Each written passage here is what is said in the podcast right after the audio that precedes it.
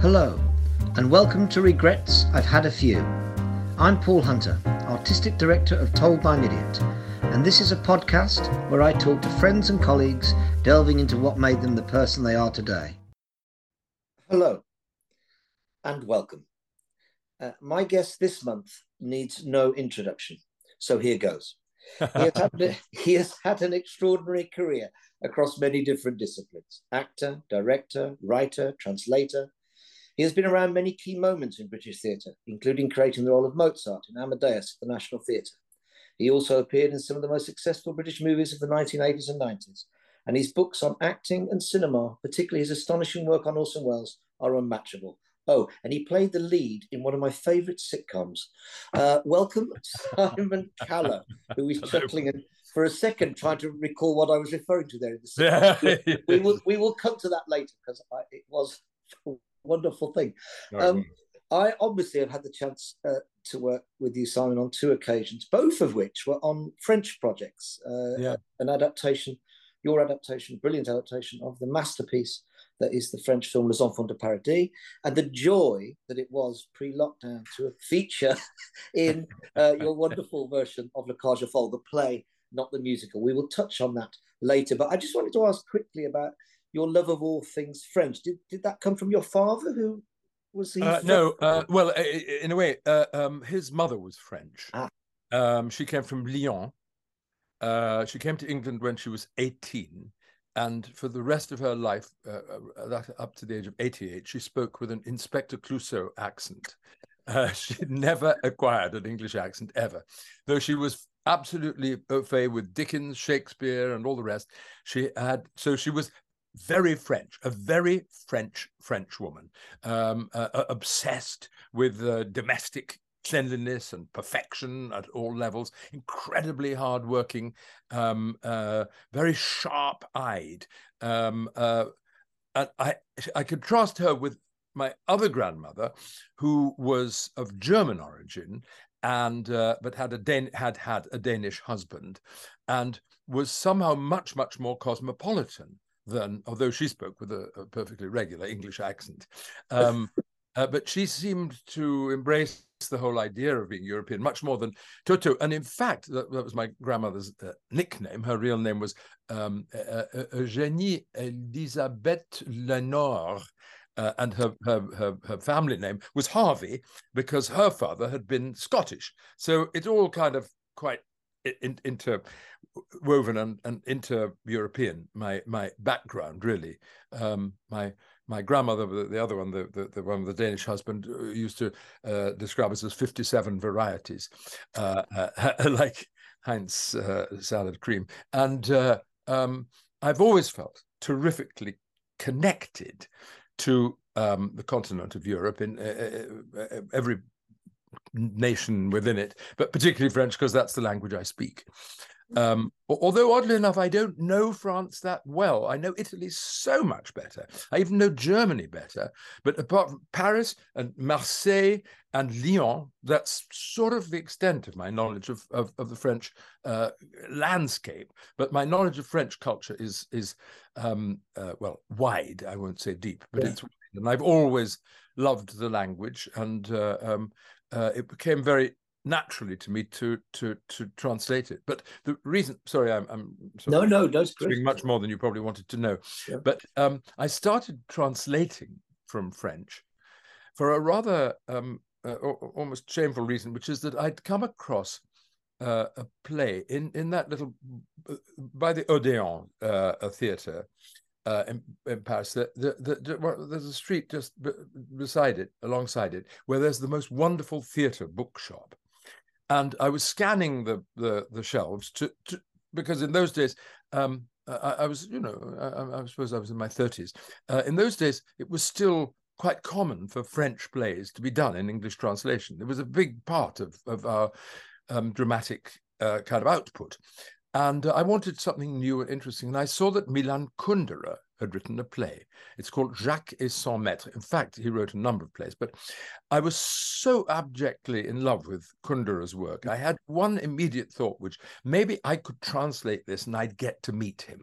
That that was my absolute motive. It's a, this play is a wonderful play, uh, inspired by Diderot, but it's everything you would expect uh, from a play by Milan Kundera. Just fantastic. I've never been able to persuade anybody to do it in England. Not anybody at all. They go, oh, it's so French, it's so French, because people talk about life and art and philosophy and the meaning of things, you know, which is inimical to the British public, as we all Well, we, we will return to that, but I have to ask, did you get to meet Milan Kundera? I did. I had spent one of the most wonderful days of my life. Uh, wow. Uh, uh, in Paris with him, drinking huge quantities of alcohol, starting with Becherovka, which he still loyally drank, his Czechoslovakian national drink. And um, uh, I suppose it is one of the there are little things, aren't there, in one's life where you, you just think, well, um, something truly miraculously good has happened in my life. And that was when he decided to write, when it was published by Faber, he decided uh, he was invited to uh, write um, a foreword, but he decided instead to write an afterword.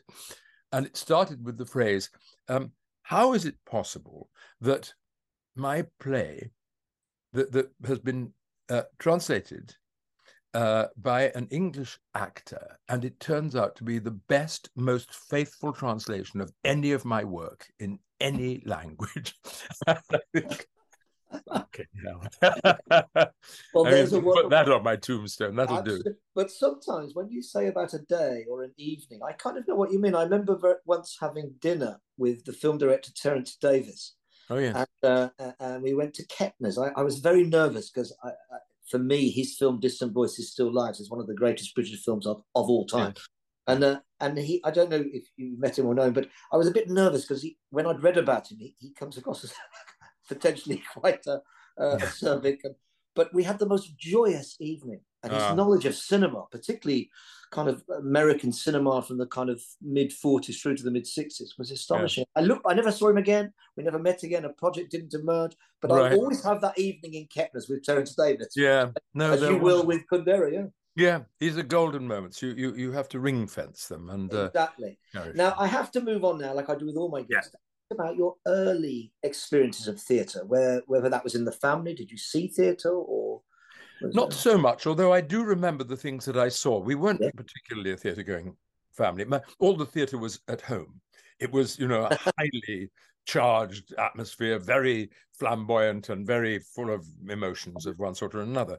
Um, they didn't feel the need to see that reproduced on the stage. Um, but um, I, I, uh, uh, I was taken.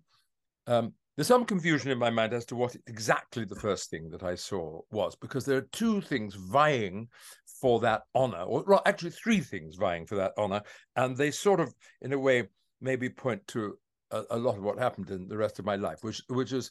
Um, uh, uh I was taken to, to a theatre in Croydon, a theatre in the round, to see a, a version of A Christmas Carol. Mm-hmm uh, uh, performed by an uh, ensemble of actors, um, uh, and Scrooge was played by an actor called um, Laurence Payne, and uh, he was an RSC sort of veteran, and he was slumming it in Croydon. But I think it was probably a very good production, but it's scared the shit out of me. And I thought I was seven or something like that, maybe six. I thought I never want to see anything by this Dickens again. It's just scary stuff. So I stayed off for quite a long while from Dickens, but it, it's in my mind even now. This very sparse production, just a few chairs and so on. Absolutely wonderful. Second great memory is being taken to the, the Scala Theatre, now long demolished, which was the home from time immemorial of Peter Pan. Ah. And uh, this is the story that I remember and that has subsequently been told, which is it was a snowy day. We were queuing outside the theater. I was just howling with with uh, uh, tears and, and and and rage, as you do when you're six or seven in those circumstances. And then remember finally getting into the foyer but still crying and crying and crying, and then sitting in this big room with all this red velvet and a big curtain and so on, and still crying and crying and crying. And then the curtain rising on the Darlings family home with the dog Nana padding about, and all tears ending, and me just utterly and totally enraptured. And, and that show, Peter Pan, has stayed with me deep, deep in my heart ever since. I still think it's one of the most curious and profound and odd plays ever written. But oh goodness me, when I saw years and years and years later, saw uh, the RSC production, the second cast featured Mark Rylance as ah. Pan. Wow. Absolutely and totally definitive. And nothing that Mark has done, all the many wonderful things Mark's done since, uh, uh, has eclipsed my memory of that. He was that boy, man, reluctant to be a man, boy. It, it was just absolutely miraculous. And then the third uh, thing is um, uh, a pantomime at the Streatham Hill Theatre. My, my, I was born in Streatham, and my my my, my grandmother, my, my, mother's mother, lived in Streatham still, uh, and we were taken to the Streatham Hill Theatre to see. Um, uh, oh, what's the one with Baron Hardup in it? Um, uh, I should be able to remember this, shouldn't I? It might be Mother Goose. I can't remember. It's one of one of the ones. And and the the villain Baron Hardup was played by a, a, an actor called Jimmy Edwards. Oh yes, Jimmy Edwards. Yes, of famous in his day with a huge handlebar mustache yeah, yeah. and all of that. And the, the, the the little story attached to that is that um, uh, obviously they'd been running it in for some time, and the cast were, as they tend to be in Panto, um, on the brink of corpsing uh, at every minute. and um, he, uh, the, somebody said something like, um, "I have a message from the Queen." And he takes it and he looks at the message and he says, silly old queen. And of course, that was a gag for his fellow actors. And they all broke up because he was he'd made the line up, obviously. I evidently a monarchist at the age of five, stood up. How dare you say something about our queen? back down by my family shut up. So that was sort of it, really. And then I, I went to live in Africa when I was nine for three years. I lived in Zambia, basically, but went to school in South Africa. And there I saw some uh, a couple of play, amateur productions of things like The Merchant of Venice and so on, and I found them very engaging. But this is sort of the first proper plays that I ever saw. As I said, done by amateurs. I have no idea now whether they were any good or not. And at my boarding school, I did do a play of which I have no memory except there's a photograph of me in it playing a 90 year old major general with a huge moustache and um, uh, a lantern, and I'm shining it into the face of the other actor and going like this. And it's very, I'm in it. I'm definitely in character, no doubt about that. And then a famous last thing was in Lusaka. Uh, when I was back there at school in in, in North in uh, Northern Rhodesia, it was then not Zambia. Um, Miss Isabel, the beauteous Miss Isabel, was the sort of English teacher, but she put on a little play from time to time. And uh, uh, there was this play about a king who uh, had uh, was afflicted with spots in front of his eyes, and everybody in the kingdom was sent out to find a cure for this, and nobody could, and doctors were kicked out of the house and uh, killed and whatever. And then eventually, a man comes into into the palace and he says, "Excuse me, I've got, I'd like to speak to the king." And uh, uh, they say, "No, no, no, you can't. The king is in great distress." And he says, "No, no, I, have got to say it's very important." This, he says, "You know, I, I made a suit for him just recently. I made a shirt for him, and uh, I think the collar was too tight." And they said, "Oh, for God's sake, this is not important. This is."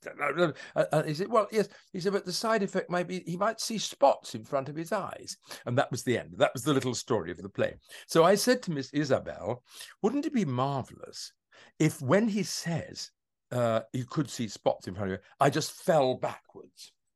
And she said, No, I don't think that would be good at all. It would be very vulgar, Simon. Don't do that. So I said, Okay. And then, of course, when we showed it in front of the public, I did exactly that. Got a round of applause. So that probably started my suspicion of the uh, control of directors. yes, I think you've touched on it. What a wonderful eclectic mix of influences theatrically there. I mean, it, it's fascinating. That, and of course, you then obviously went on to initially go to university in Belfast. Is that right? Yeah, that's right. But at what point during your studies there was theatre becoming all consuming? So that when did you suddenly go, I've got to do this? Oh, it all, already was. Uh, oh. I, because by then I had when I left school, I had n- no idea on earth what I was uh, what I, I, wanted to do, but I just knew I didn't want to go to university. I, I, I, was a very bookish. I was immersed in analysis and, and thinking about literature and so on. And I just thought, no, because that would be the only thing I could do at university. I had no gifts uh, uh, mathematically or scientifically at all. Um, and um, so I just didn't know what to do. So I went to work. My very first job was in a bookshop uh, a slightly depressing uh, experience for somebody who loves books because it wasn't actually a bookshop. It was a, a, library wholesalers, which mostly involved me carrying around huge piles of Mills and Boon romances from side to side of the shop. And um, uh, uh, I did, on the other hand, uh, find in one of those Mills and Boon's romances, which I quickly read through, um, one of the greatest lines in the whole of English literature, I believe, which is uh, it said at the very end, the last paragraph of this book. And so Sandy and Evangeline took each other by the hand and walked off into the horizon, two human hovercraft. I thought this is surely one of the greatest yes. phrases ever invented. Anyway, so I was going to the theatre all the time, completely theatre struck, obsessed by it, read about it massively, read all of Stanislavski and all the critics, and I read George Bernard Shaw's plays from beginning to end, the collected plays and the collected prefaces. I read all of Ibsen, all of Strindberg. For some reason, partly because there was no school drama at my school, I had no idea that I, it might be that I wanted to be an actor. But anyway, one day I went to the theatre all the time, and I was at the matinee at the National Theatre of the Old Vic in the days when Laurence Olivier was running it. And I said uh, to myself, "This is there's something completely wonderful about this organization. What it is is that everybody who works for it seems to believe in what's going on on the stage. It's not just that the actors are wonderful and the productions are wonderful, but everybody in the box office seemed to feel strongly that it was a, a, an important organization that they were serving, even the people in the coffee bar and the people in the bookshop and so on. So I sat down and I wrote, or rather typed, um, three closely typed foolscap pages uh, addressed to Laurence Olivier, explaining to him what a wonderful theatre he was running. And he wrote back by return of post and said, Well, if you like it so much, why don't you come and work here? There's a job in the box office. So I got the job in the box office of the National Theatre at the Old Vic in its palmy, palmy days. Maggie Smith and uh, um, Ralph Richardson and John Gielgud and all this. And um, that's when I first came into contact with the actual theatre and I, it turned out to be a completely different place to what I'd imagined. And Olivier was terrifically strong on creating a company feeling of, of, of, throughout the theatre. Hence the enthusiasm of everybody who was working front of house. He sort of knew everybody's name and he potted around being charming to people just to make them all feel part of it. And he'd very brilliantly uh, determined that the best way to bind a company together is in food. And so he'd knocked down two storerooms in the basement of the old Vic and installed a kitchen and hired a really excellent chef and charged rock bottom prices. And so everybody went there, the whole of the theatre, all the elements of the theatre, the stagehands, the, the the the, electricians, the um, uh, cleaners, uh, the actors, the directors, the designers, everybody. So you had a terrific sense of the community. It's, it's funny you say that in a sense, Simon, because it but it makes me think of something much more European, the kind of thing that would have been at the Berliner Ensemble or something. Totally, absolutely. You, uh, well, I have to ask you because it's an amazing thing that you wrote. You wrote this letter. Did you think you would get a reply from it? Did you expect a reply? I shouldn't think so. No, not although I had some success with writing to the great, because at one point um, I wrote a letter to the Queen. Uh, not much before this letter to Laurence Olivier, because my great grandfather, who was um, a stained glass uh, window artist, wrote monographs of the saints. And when George V was crowned, he wrote and dedicated to the king uh, a little monograph about St. George and sent it to Buckingham Palace, and, which certainly in those days, but I think still now, basically they never accept gifts, they send them back. But for some reason, King George V accepted this gift. And my grandmother was haunted by the fact she hadn't got a copy of it. And so she didn't wasn't able to, to, to read it or judge his work. And so I wrote to Buckingham Palace uh, explaining this story and saying, would it be possible to have a photocopy of it? But to, I addressed it to the Queen, Your Majesty, you know. Uh, and uh, again, I mean, one might as well have thrown a, a, letter in a bottle on the waters. I mean, I had no real idea whether I'd hear from her at all. And some time passed, but then about 10 weeks after I sent the letter, there was a knock at the door from a completely gobsmacked postman with a letter which said, On Her Majesty's personal service, no stamp. And uh, so wow. he regarded me with awe and respect. And and they said, yes, uh, uh it was the librarian who said, Her Majesty has passed uh, her letter, your letter on to me, uh, and she wished me to say how fascinated she was by it. And uh, yes, certainly we'll send you a photocopy. So they...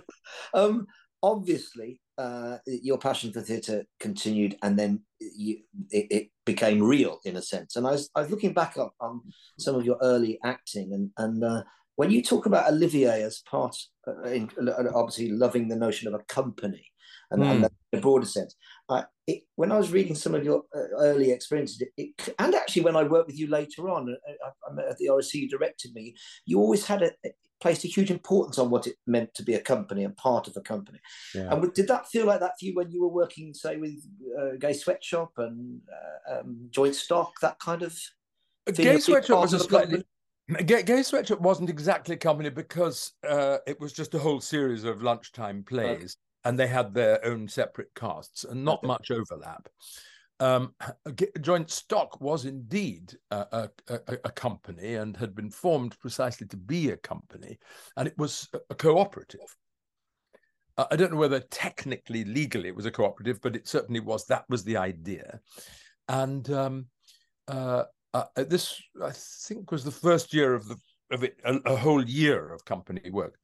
Um, and it was run by two very powerful directors, one Bill Gaskill, now dead, mm-hmm. and Max Stafford Clark, now still alive. And uh, I, I, was terrifically keen on this idea of company. I, I, really have had this idea. I don't know quite where I, I got it from, but uh, but but I've had this. I suppose you're right. It was from the Old Vic. It was from the sense of this, you know, as Dickens liked to put it, it it's it's a human pyramid, the theatre, you know, and well, so it's society for that matter, but but but but but but you know the theatre very very specifically, and and any weakness anywhere, uh, any lack of commitment anywhere will affect everything else. You know, and you know as we all know, uh, if somebody doesn't play the first scene very well, then whoever else comes on stage after it has got to build up extra kind of focus in order to, to, to make it work. And if it does go very well, then the moment you come on stage, you're riding a, a, a wave, you know. And uh, so I felt that very strongly and uh, was a bit inspired because this was, um, when was it, 70, 76 or something like that. I joined, maybe 77, I joined Joint Stock. And they were still very flush with the ideas contained in the play and before that the sociological study Fanshen, which was about uh, democracy, absolute democracy, and total candor and openness and uh, um, uh, uh um, uh, integrated group living. And um, so that was the idea. Uh, the reality of it was that two very powerful directors were running, and in the end, what they wanted happened and that the company thing, and therefore the company never really did quite take responsibility in the way that we all should have been doing, and uh, uh, it, it, it was for me a, a, a, quite a disappointment in that regard. Yeah, that's interesting. That is interesting. I, um, never actually belonged to a company except at the National. When we were at the National, uh, now you said it's funny to even think that all these theatres, the RSC, the. Company, and of course, all the repertory theatres had standing companies. And it, it, when I had started to be an actor, the, the great dream was to join a repertory theatre and stay there for three years. Mm. And you'd learn and learn and, and master your art and all the rest of it, non existent now. It's interesting as well when you talk about the National, because I wanted to come to something I mentioned in the, in the introduction, of course, your uh, your uh, appearing performance work on uh, Amadeus, and you mentioned all those amazing actors that you saw on stage. And uh, I'm just thinking now, as a fellow actor, what did it feel like going into a room with Paul Scofield? Because all I can think of that must be one of the most daunting. Uh, I don't know what. Do you remember that early experience? Oh God, absolute terror! I mean, absolute terror. I'd, I'd, I'd already done As You Like It mm-hmm. at the National, uh, and uh, with John Dexter, who's a sort of terrifying figure, like a regimental sergeant major gone mad, but also a, a, a, a, sort of a bit of genius of staging and and and a wounded human being that one became quite fond of. But it was much more even. It wasn't a company of stars exactly, although there were people like. Um, you know, uh, uh, Sara Kestelman, who was playing Rosalind opposite my Orlando, uh, Michael Bryant, who was just a, a wonderful company. They weren't star stars like like Gielgud or Richardson or anything like that. And so then we came to um, Amadeus. Um, there's Scofield, who was truly godlike to me. I, I mean, I, I, my early enthusiasm for Olivier, which never completely disappeared, but uh, had had been uh, tempered by exposure to Paul Scofield. I'd seen him do so many things, and this extraordinary capacity to bring a world on with him, but not draw attention to his own virtuosity at all, was terribly um, striking. And, and and I had a sense of him as a sort of high priest of the art of acting. Whereas Olivier was always, you know, Archie Rice somewhere behind it all, you know. But Paul was different. It was art, you know, of a high, high le- level. Uh, as it happens, he wasn't like that at all. Uh, he was much more convivial and uh, uh modest in a way than than that. But I didn't know that. I wasn't to know that. No.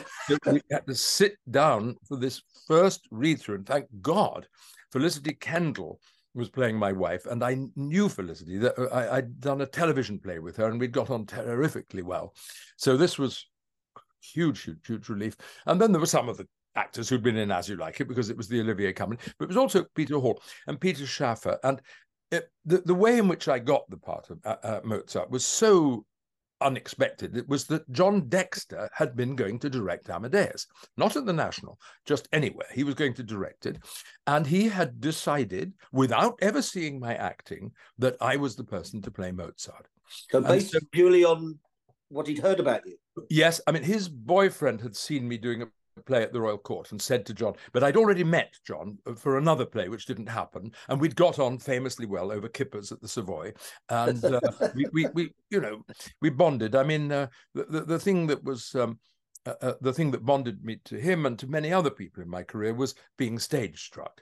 Basically, if you scratch the toughest old kind of gnarled warrior of the theatre, if you scratch them a bit, you generally find hmm. A love of what the theatre can be and should be. And uh, that was deep inside John. Anyway, John, blustering about like some demented regimental sergeant major, as I say, uh, finally fell out with Peter uh, Shaffer. And I thought, well, that's that. I won't be playing Mozart anymore. And then one day, a phone call came from the National Theatre to my agent saying, "There's this new play that we're doing called Ama." Um, Amo, Amaju, Amaju, I don't know. Anyway, they want him to play Mozart in it, and this will make you laugh. They want him to play Orlando in As You Like It. I wasn't obvious casting for Orlando, but anyway, so there I was. I'd been, been given the part, you know, uh, without. And it turned out that neither Paul Scofield nor Peter Hall, nor half of the people in the room that day, or Peter Shaffer had ever seen me act at all. So I wonder, is that both a liberating thing for you, or a scary thing for you, or a mix of the two? Well, I didn't know. You see, ah. I didn't know. I thought they must have seen me do something, otherwise they wouldn't. This was revealed later on. Okay, okay. They just decided that I was the right guy for it. I'd had a couple of successes playing Arturo Ui at the Half Moon and Mary Barnes at the Royal Court. I wasn't unknown, no. but I wasn't a high, high, high flying superstar. I, I, I have to ask you as well. Did your did your love of Mozart precede getting that part, or did it occur more when you were doing it? Or, or yes, that... it long preceded it. I, yeah. I'd, I'd fallen in love with Mozart's music when I was about twelve, much to the uh, dismay of my family, who thought that Mozart was, as many people did in those days, or the phrase was uh, tiddly pom music. It was all tiddly pom music. It's not they wanted the hard, you know, red meat of Tchaikovsky and Puccini and Verdi and all of that. But I discovered that limitless depths in Mozart and the extraordinary perfection and so on. So I did actually know really a lot about Mozart, thank God. I think that was a huge, huge help. But the greatest help for me of all was after that first read through, when of course I went berserk because I, I, I really just decided to go for it. I thought it's I can't give a timid reading of this. I, I've just got to go for it. And I went for it like mad, giggling and shrieking and farting and all the rest of it. And at the end of it, Peter Hall said, Thank you all very much. And then he came over to me with his mm. arm on my shoulder. And I thought, Fuck, that's it. The P 45 is about to be delivered. and he said, That was a very brave reading. And I thought, Oh, I really am for the chop now. He said, And he said, It's all there. Everything you did here, that is in the part of Mozart. And it has to be like that and it has to be there.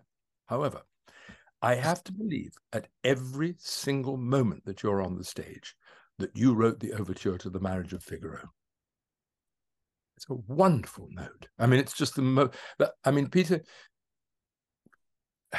had his limitations as a, as, a, as a director, but he was wonderful at giving notes that really change your entire attitude. And I thought, fuck, that's right.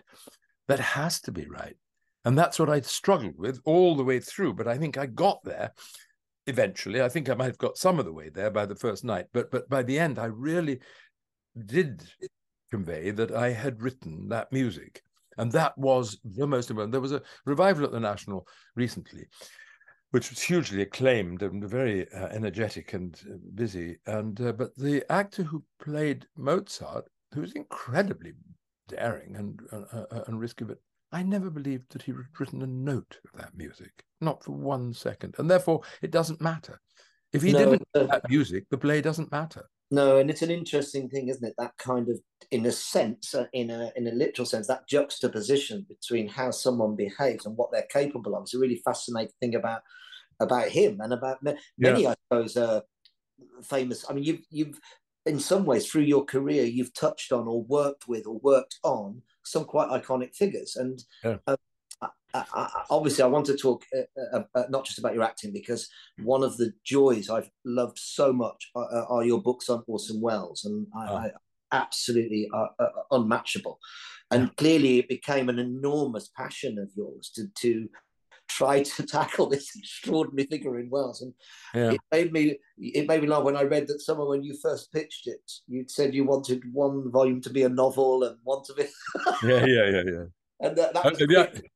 Yeah, the idea was that the first volume, I, I said to the publisher, the American publisher, I said, uh, uh, the first volume will uh, end with Citizen Kane, the second volume will end with Chimes at Midnight, and the third volume will be a novel. And he said, Young man, if you are very lucky, you will be allowed to write this book in two volumes, neither of which will be a novel.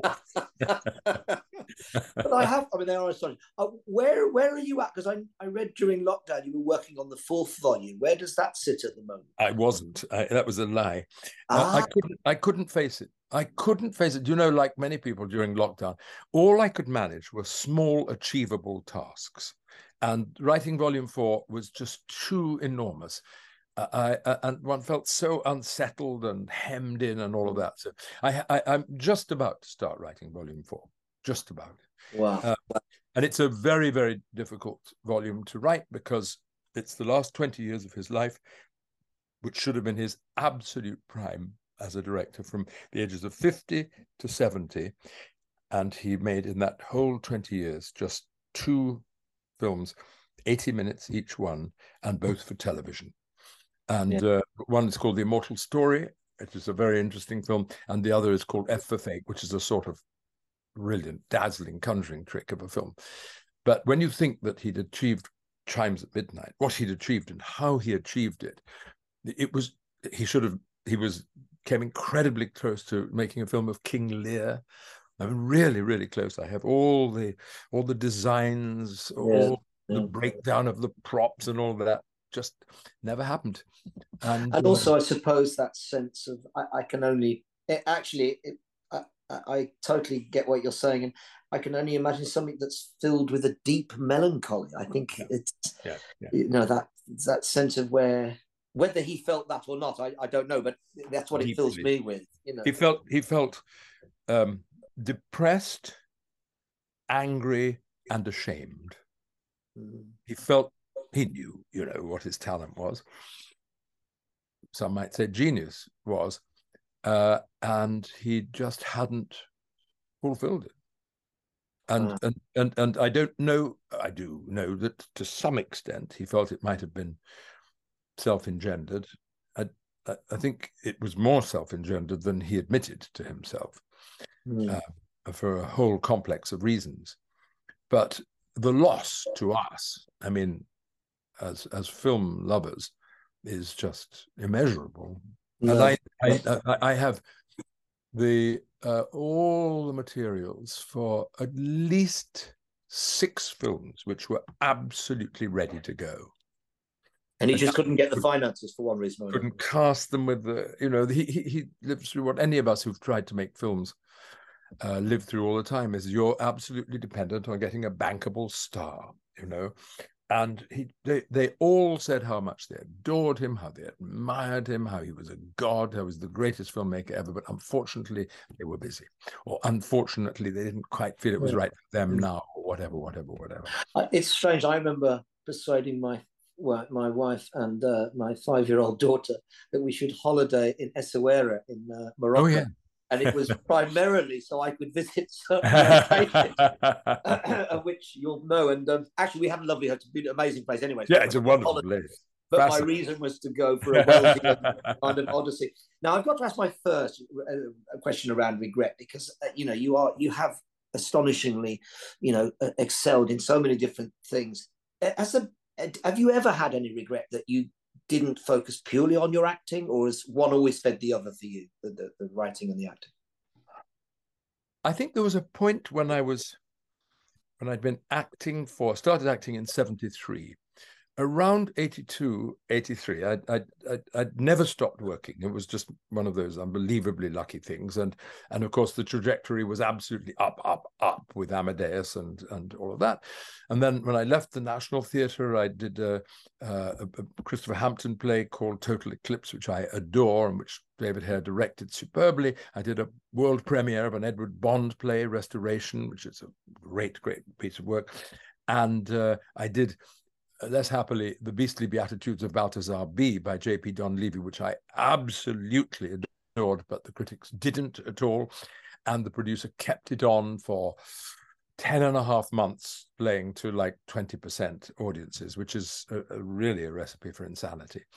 Uh, and I just suddenly felt then I've just spent myself as, uh, in terms of I, don't know that the impulse to act has now become exhausted in me. And then, by great good luck, I was invited to go to Santa Fe with a small group of actors from the uh, National Theatre and a director uh, to start an organization which was called then the British American Theatre Institute, but they didn't like the acronym very much. So they changed it to the British Academy of, uh, British American Drama Association, BADA. And um, it, it's very successful. And I started teaching for the first time and directing for the first time, as well as acting. And at that same moment, sort of out of the blue, was a, a suggestion that I might write a book about the theatre from Nick Hern, the great theatre publisher. And uh, so suddenly my horizons opened massively. And I, I'm a very greedy person. And when I got the sniff of all this stuff, I couldn't stop going after it, you know.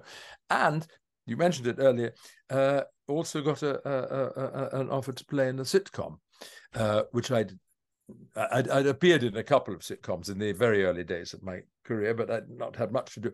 And this sitcom, which is called A Chance in a Million, which was utterly brilliantly written, fabulously original, odd, marvelous piece.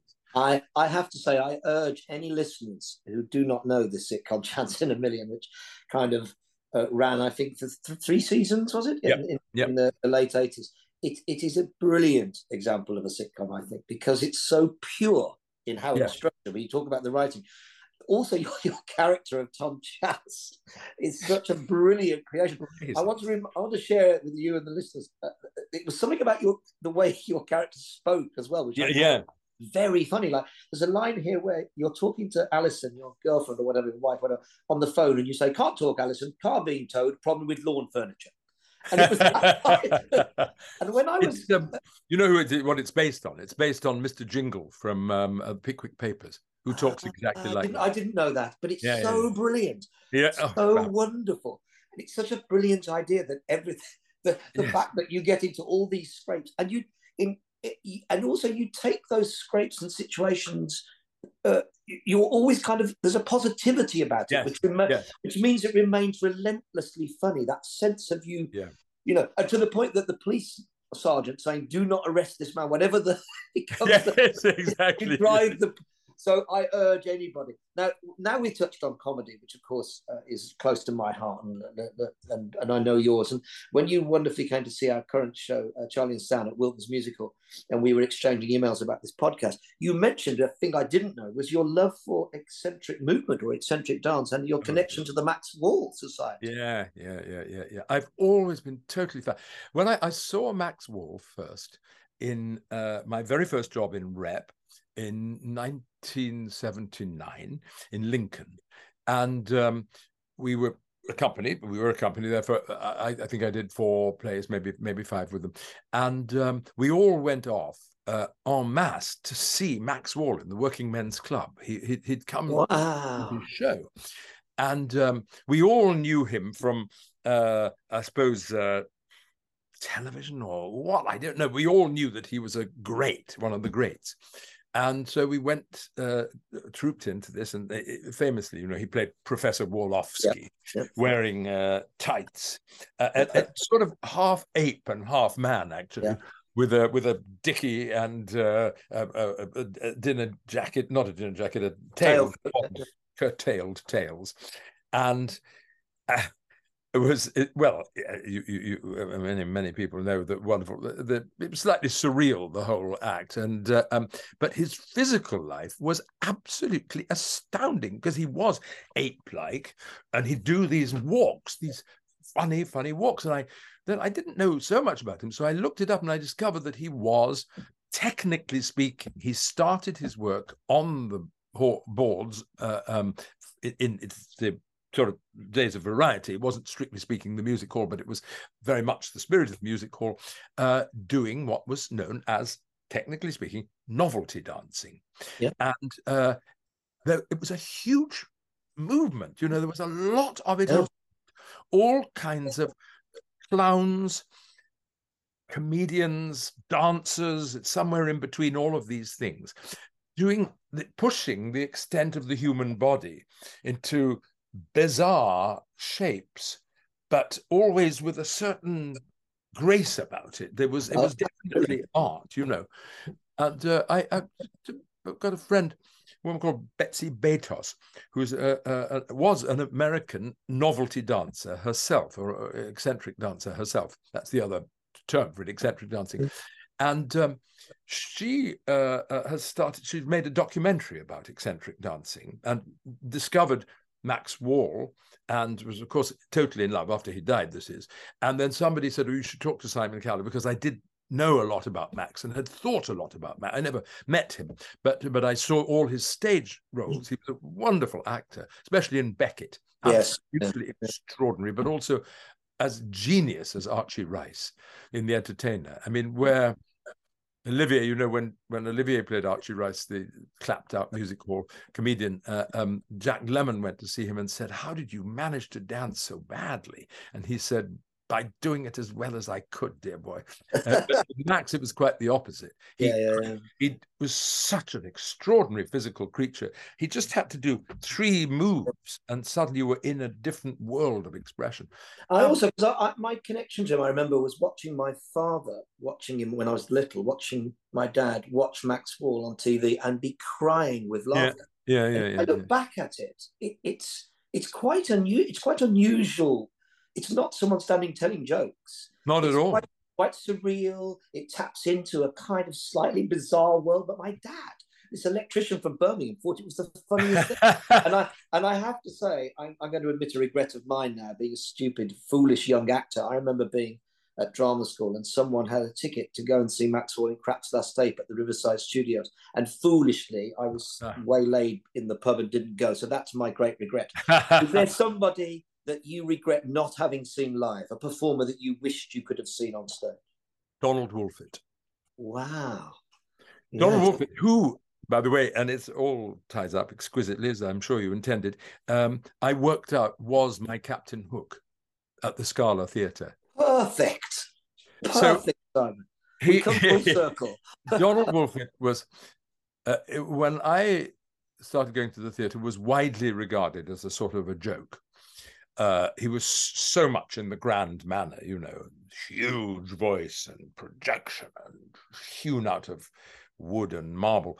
But I then got to talk to other people, older people who'd seen Wolfit in his great days, touring Shakespeare and Ben Jonson unceasingly around the world. I mean, and and the program, if you look at it, he was playing King Lear, uh, Macbeth, um, all in one week. Uh, uh, uh, um, ben Jonson, blah blah blah, um, and uh, they said a number of people said to me that his King Lear was so beyond anything anybody they'd ever seen achieve with this part. The absolute depth and breadth and rootedness of it. And uh, uh, Peter Shaffer said, he said the first scene when he saw it wasn't particularly brilliant, but from the moment that Lear was liberated from being a king, Peter said, you just had the absolute conviction, not that you were in the presence of an actor, but that you were in the presence of King Lear. No question about it. It was himself, and that's that's remarkable. And everybody, people who saw him during the Blitz and all of that, playing Lear, but many many other things, you know. Um, and I've I've got a there's a a longing in me for the archaic. I'm very, very interested in what people did before us. You know, the opposite of the present time, where the past is more or less demonized by people Mm. as uh, dirty and the source of all our problems. But in terms of the theatre, uh, the expressive power of an actor like, shall we say, Irving, or or the mercurial genius of someone like David Garrick or Kean, this fascinates me deeply. What did they do? I think I, I totally agree, and I think obviously working on Charlie and Stan was Yeah. was a huge joy because we were also, in a sense, looking at a form that is is is kind of ageless and and, is also a performance form, not a director's form. It's Yeah. passed on verbally from or physically from performer performer. Simon, it's been such a pleasure talking to you. It's been oh, we could chat all day. We should do it again. Um, Yeah, I we need to shall. I need to finish by asking you seven very quick questions to which you Yep. give a, a whatever response. Uh, you'll you'll get the idea. Georges Feydeau or Eugene Labiche? Feydeau, I think. Uh, the Cotswolds or the Lake District? I don't know the Lake District at all, so it'll have to be the Cotswolds. Stilton or Camembert? Stilton, Lucille Ball or Joyce Grenfell? Lucille Ball, Miss Marple or Hercule Poirot? Well, depends who's playing them, but uh, you can Margaret. Rutherford's Miss Marple then Yes. Touch of Evil or Chimes at Midnight? I think I know the answer. has to be Chimes at Midnight. Yes, I thought you were going to say that. Acting or writing? Ah, no, that's a cruel one. Uh, what if I say directing? exactly. That's a perfect answer. Simon, thank you so much. It's been really lovely to talk to you. And, you and let's get together soon. Have a glass yeah. of wine or something. Sure. All the best. Take God care. God bless.